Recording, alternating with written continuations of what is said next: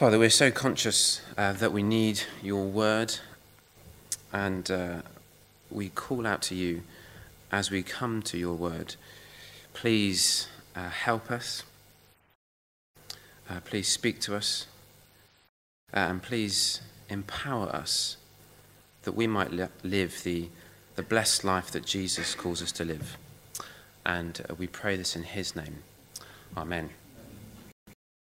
It was on uh, September the thirtieth, uh, nineteen thirty-eight, that Neville Chamberlain, the British Prime Minister, returned from Munich, having met with the German Chancellor Adolf Hitler.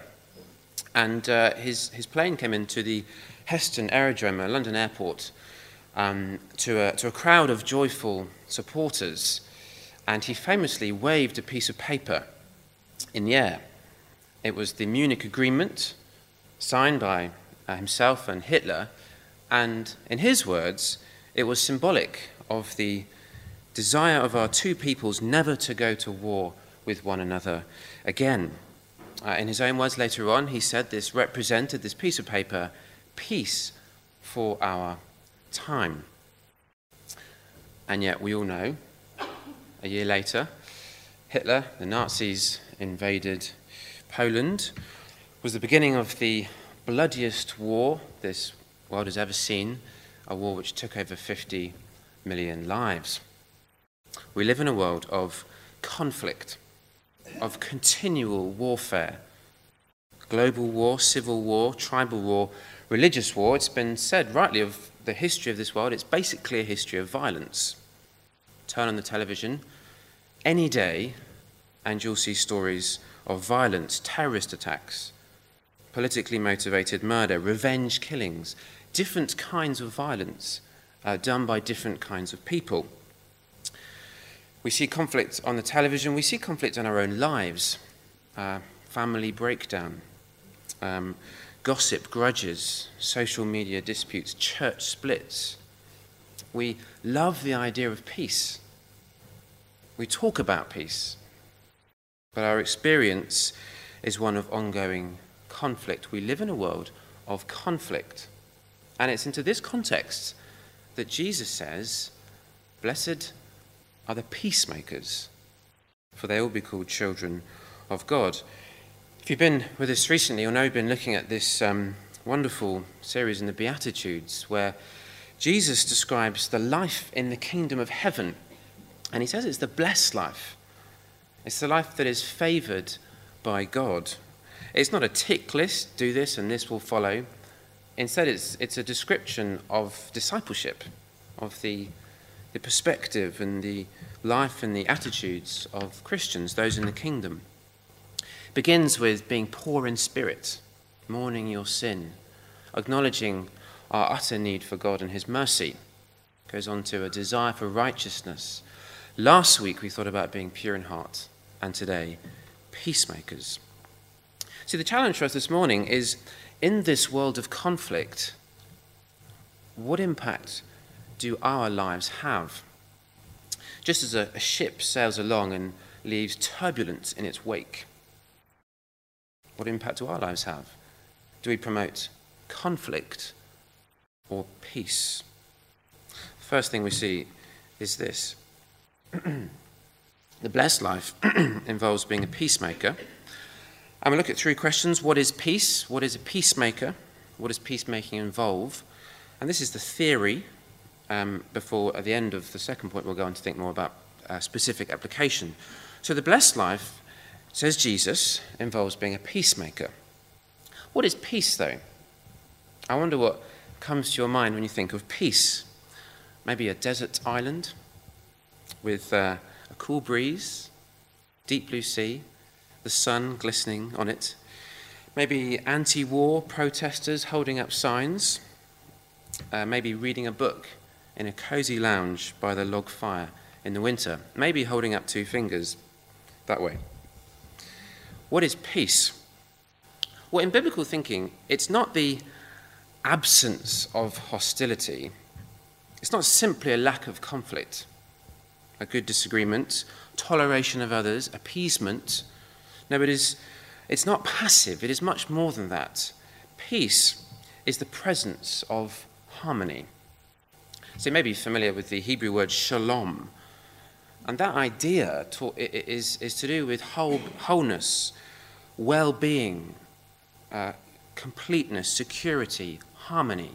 That's the idea of peace. It's something which you have to create. It's not simply the absence of hostility, it's the presence of harmony. That is peace. So what then is a peacemaker? Um, it's, it's not someone who is peaceful. You know, you might think of the, the kind of person who is serene and meditative and reflective, maybe the uh, expat living in Provence, sipping a glass of wine in the late summer sun, or a, a Buddhist sitting serenely cross-legged outside a Buddhist temple, or the gap year student in Thailand wearing a bead and reading philosophy, the retired gardener uh, watering her foxgloves in the perfectly kept paradise, the holidaymaker sitting by the pool drinking a beer and reading the newspaper. No, it's not someone who is peaceful. It's also not someone who avoids conflict. The kind of person who, where there's an argument in the kitchen, finds themselves wandering up the steps upstairs. The kind of person who never argues, never gets involved, avoids conflict at all cost. That's not being a peacemaker. It's being a peacekeeper. It's not someone who avoids conflict. Now, a peacemaker, simply, is someone who makes uh, peace, who goes out of their way, whatever the cost, to create harmony. So what is peace? It's the presence of harmony. What is a peacemaker? Someone who makes peace. So then what does peacemaking actually involve? Well, here we're still working at the level of theory. Negatively, it means forsaking selfish ambition, positively pursuing peace. So negatively, forsaking selfish ambition. It means uh, not being driven in life by our own glory and reputation and honor and comfort. See, if those are the things that drive us, selfish ambition, how then will we relate to other people? Well, there's going to be conflict, isn't there? Because likely they too will be living for those things. That may be that it suits us at times to have a kind of peace with people. But if your goal in life is, is driven by those things, you will never pursue peacemaking because it's costly, because it involves sacrifice. And of course, when Jesus says, "Blessed are the peacemakers," he's already said, "Blessed are the poor in spirit, blessed are those who mourn." This comes after forsaking selfish ambition. If we're going to be peacemakers, it starts with negatively forsaking selfish ambition. But then positively pursuing peace. One of the things that has struck me as I've, I've thought about this verse and looked at the rest of the New Testament is how often Christians are told to pursue peace. Just hear some of these examples. Uh, Second Timothy two twenty-two, Paul says to Timothy, "Flee the evil desires of youth and pursue righteousness, faith, love, and peace." Hebrews twelve fourteen, "Make every effort to live in peace with everyone." First Peter three eleven, "Whoever would love life and see good days must turn from evil and do good. Seek peace and pursue it."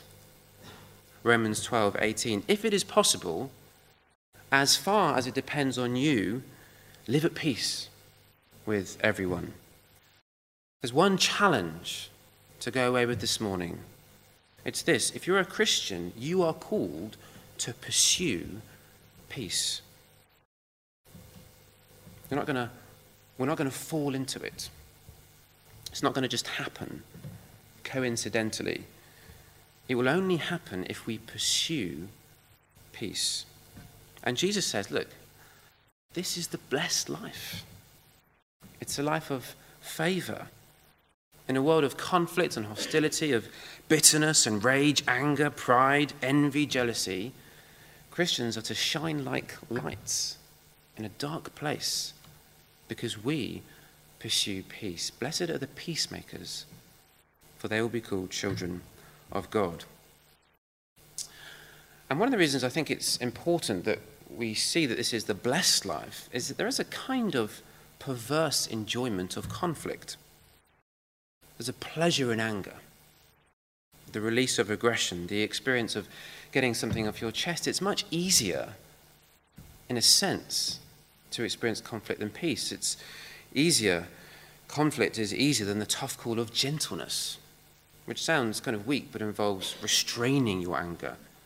And of course that's going to be important for peace. Conflict is easier than the, the tough call of forgiveness, the refusal to count someone's sins against them. Of course, forgiveness is going to be essential if there's going to be peace. Conflict is easier than the tough call of love, loving people, however hard they are. And that's going to be important for peace.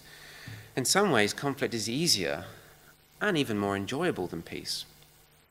I used to be a secondary school teacher, and I remember in the summer I would often um, be on duty outside in the in the um, field, and it was a boys' school, and there were often fights, and uh, it would happen in a similar way. Someone would say something to someone else, maybe a, a push, and then a bit like a, a flock of ducks um, going towards bread that's been thrown into the lake, the whole of the field, the boys in the field would swarm towards this one place. You know, anything to see a, a fist thrown, a punch given, and maybe, you know, hair pulled, anything. They loved it.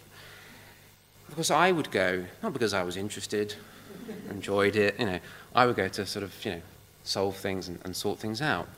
But there is a, a kind of perverse enjoyment of conflict, the thrill of seeing a fight. But Jesus says, no, no, that the presence of peace, the reconciliation of enemies, the end of hostility, that is beautiful. That really is beautiful. It is far more precious, far more wonderful than conflict and aggression and hostility. And Jesus says, no, those things are ugly. They're deeply damaging and destructive. Blessed are the peacemakers, for they will be called children of God. So the Christian, the Christian will treasure peace wherever possible. The Christian will love to see marriages restored. The Christian will love to see friends reunited, churches healed, Christians who've fallen out working together. It is a beautiful thing, wherever possible, to experience peace. Now, why is it that, that, that peace is more beautiful than conflict? You might think that's a, that's a stupid question. It's kind of obvious, isn't it? We assume it. But in our society, if the story that we tell ourselves is true, this world has just evolved out of nothing, that the guiding principle in life is the survival of the fittest, the strong crushing the weak, then why? If that is true, why does peace matter more than conflict? No good reason. And yet the Bible says, no, no, no.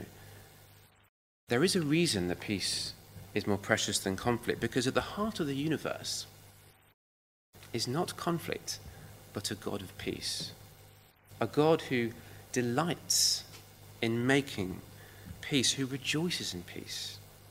So the reason that being a peacemaker is so blessed is that when we make peace, we are acting just like our Father in heaven. The blessed life involves being a peacemaker. And here's the second thing. Peacemakers will be called sons of God because they reflect the character of their Father. See, fundamentally, we are called as Christians to be peacemakers because God is a God of peace. He's described in that way, and many times in the New Testament, he's the God of peace. He's the God of peace. He's the God who brings peace. Um, Paul writes to, to many of the churches, grace and peace to you from God our Father and the Lord Jesus Christ. He, he gives peace. And he's the God who makes peace supremely, as, as was read in Ephesians, through the Prince of Peace, Jesus. So just hear this from Colossians one. It's talking about Jesus. For God was pleased to have his fullness dwell in him, and through him to reconcile to himself all things, whether things on earth or in heaven, by making peace through his blood shed on the cross. So the reason that we as Christians are called to pursue peace is because first God has pursued peace with us through Jesus. One of the things I, I found as a father is that the music I get to listen to is quite different in the car, the kind of C Ds that we hear. Um, but of the kind of Christian children's songs we, we listen to, there's one that I particularly like. And um, it goes like this. I'm not going to sing it. If you have heard me sing, you'll know why. Um, the greatest treasure in the whole wide world is peace with God. It's the best thing. I, I love that song. I love telling it to my children. If you're a parent, tell your children that. It's the best thing in the world. There is nothing better than peace with God. Because the Bible says, by nature, we are his enemies. All of us, by nature, resist God. We don't want anything to do with him. Willingly, foolishly, we reject God. We think we have the right to reinterpret this world and basically make God nothing, nobody. And yet the, the amazing thing is that this God wants peace with us. Not just that hostility would be ended, but that we might know him and love him and be known by him and be loved by him, that we'd stop fighting him and enjoy him forever. And in Jesus, God sent his Son to deal with our sin and our death, to reconcile us to him through his blood shed on the cross. If you're not a Christian here this morning, God wants peace with you. You do not have peace with him. You can only have peace with him if you turn to Jesus. But because of what he's done, you can do. He wants peace with you. And, and this is why as Christians we rejoice. Paul says in Romans five, since we have been justified through faith, we have peace with God through our Lord Jesus Christ. God is the supreme peacemaker. And it's because of this vertical peace with God that as Christians, those who, who know this peace, we then pursue horizontal peace with others. And you see, you cannot have one without the other. Because wanting to have this kind of peace will only happen if we first have experienced it with God. See, only if I marvel, you know, if I'm just amazed that God would want peace with me, would I then long for peace with others?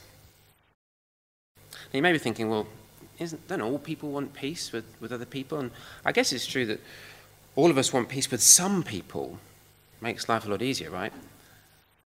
But not many of us want peace with all people. None of us really want peace with all people, because that kind of peace is hard. And yet Jesus says the kind of peace that we are to pursue is, to, is, is peace with whoever we know. It's with all people, whatever they're like. However they treat us, whether we like them or we are like them. Jesus says, no, pursue peace with all people. And it's only possible if we first know peace with God. And those who do this, those who are peacemakers, Jesus said, will be called sons of God. Now our translation reads children of God. But the original says sons of God. And obviously, sons and children is quite similar. But we miss something if we lose the word sons. Why is that? Well, because um, it's not simply about status, belonging as children. Now, in the, the ancient world, the world this was written into, to be a son meant to share the characteristics of your father. To be a son of a father is to be like him. Now, God is revealed to us as Father, and when we make peace with other people, when we pursue peace, then we are like him, whether we're male or female, we are like his sons, because we share the characteristics of our Father.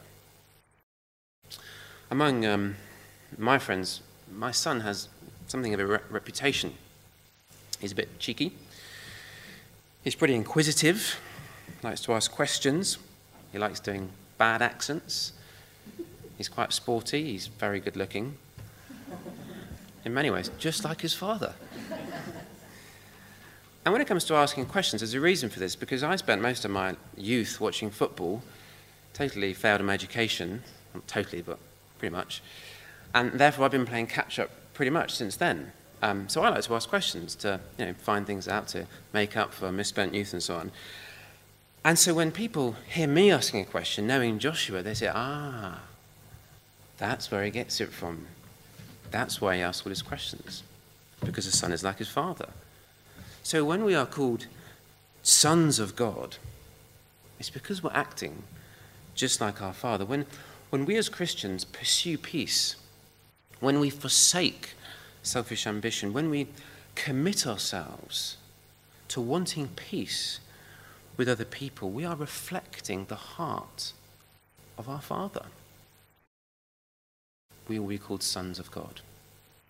Peacemakers will be called sons of God because they reflect the character of their Father. So this is the blessing. The blessed life is being a peacemaker. And peacemakers will be called sons of God because they reflect the character of their Father.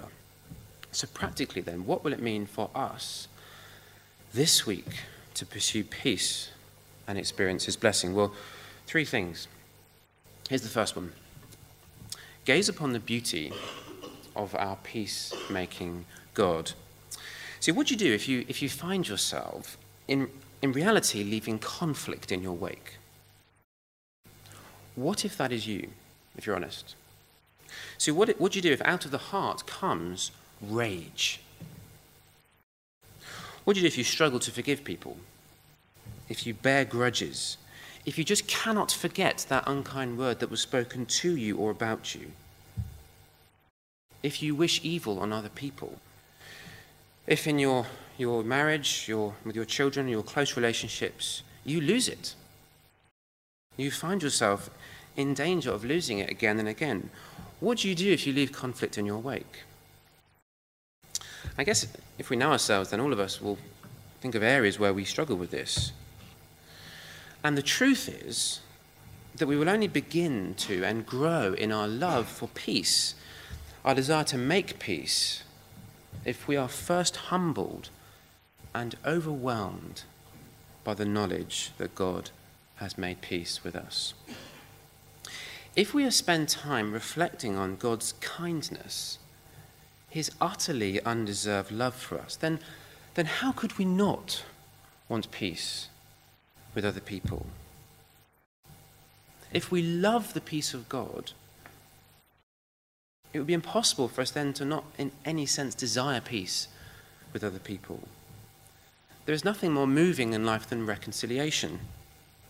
Jesus' parable of the prodigal son, if you know it, is the most moving, in my opinion, because it's about a father's reconciliation with his son, a son who is wayward and rebellious, who has wanted his father dead and yet comes home repentant. And his father, what does he do? He runs towards him, he puts his arms around him, he hugs him, he He wants to kill the fattened calf for him and celebrate because his son who was lost is found.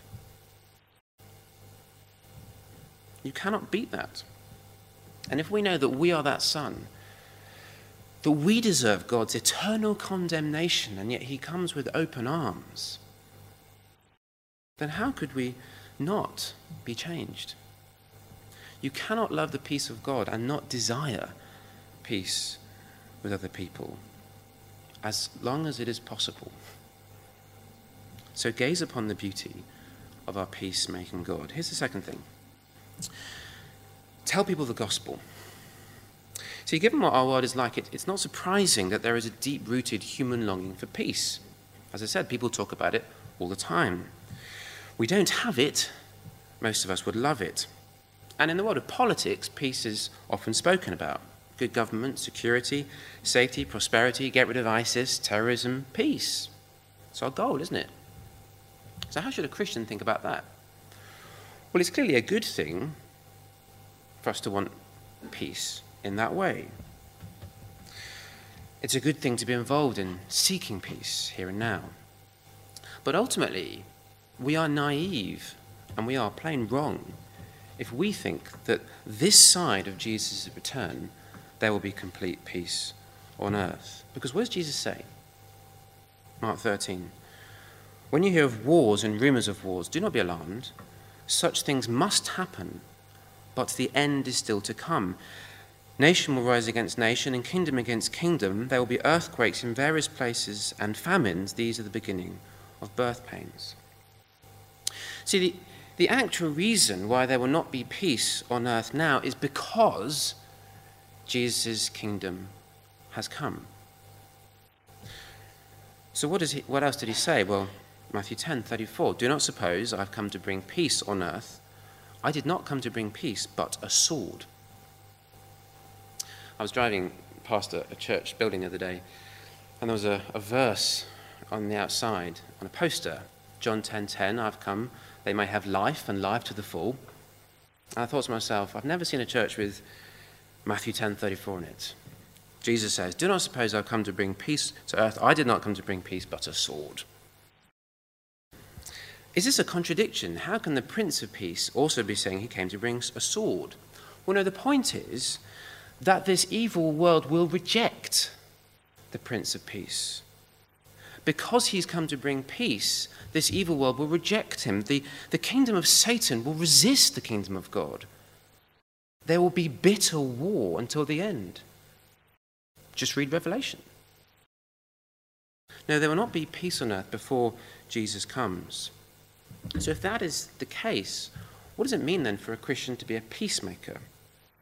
Well, in the first instance, it means this: tell people the gospel, the good news that there is hope, that we can have peace with God. Because, you know, people's greatest need is not to have for a short time a, a, a life without conflict or war.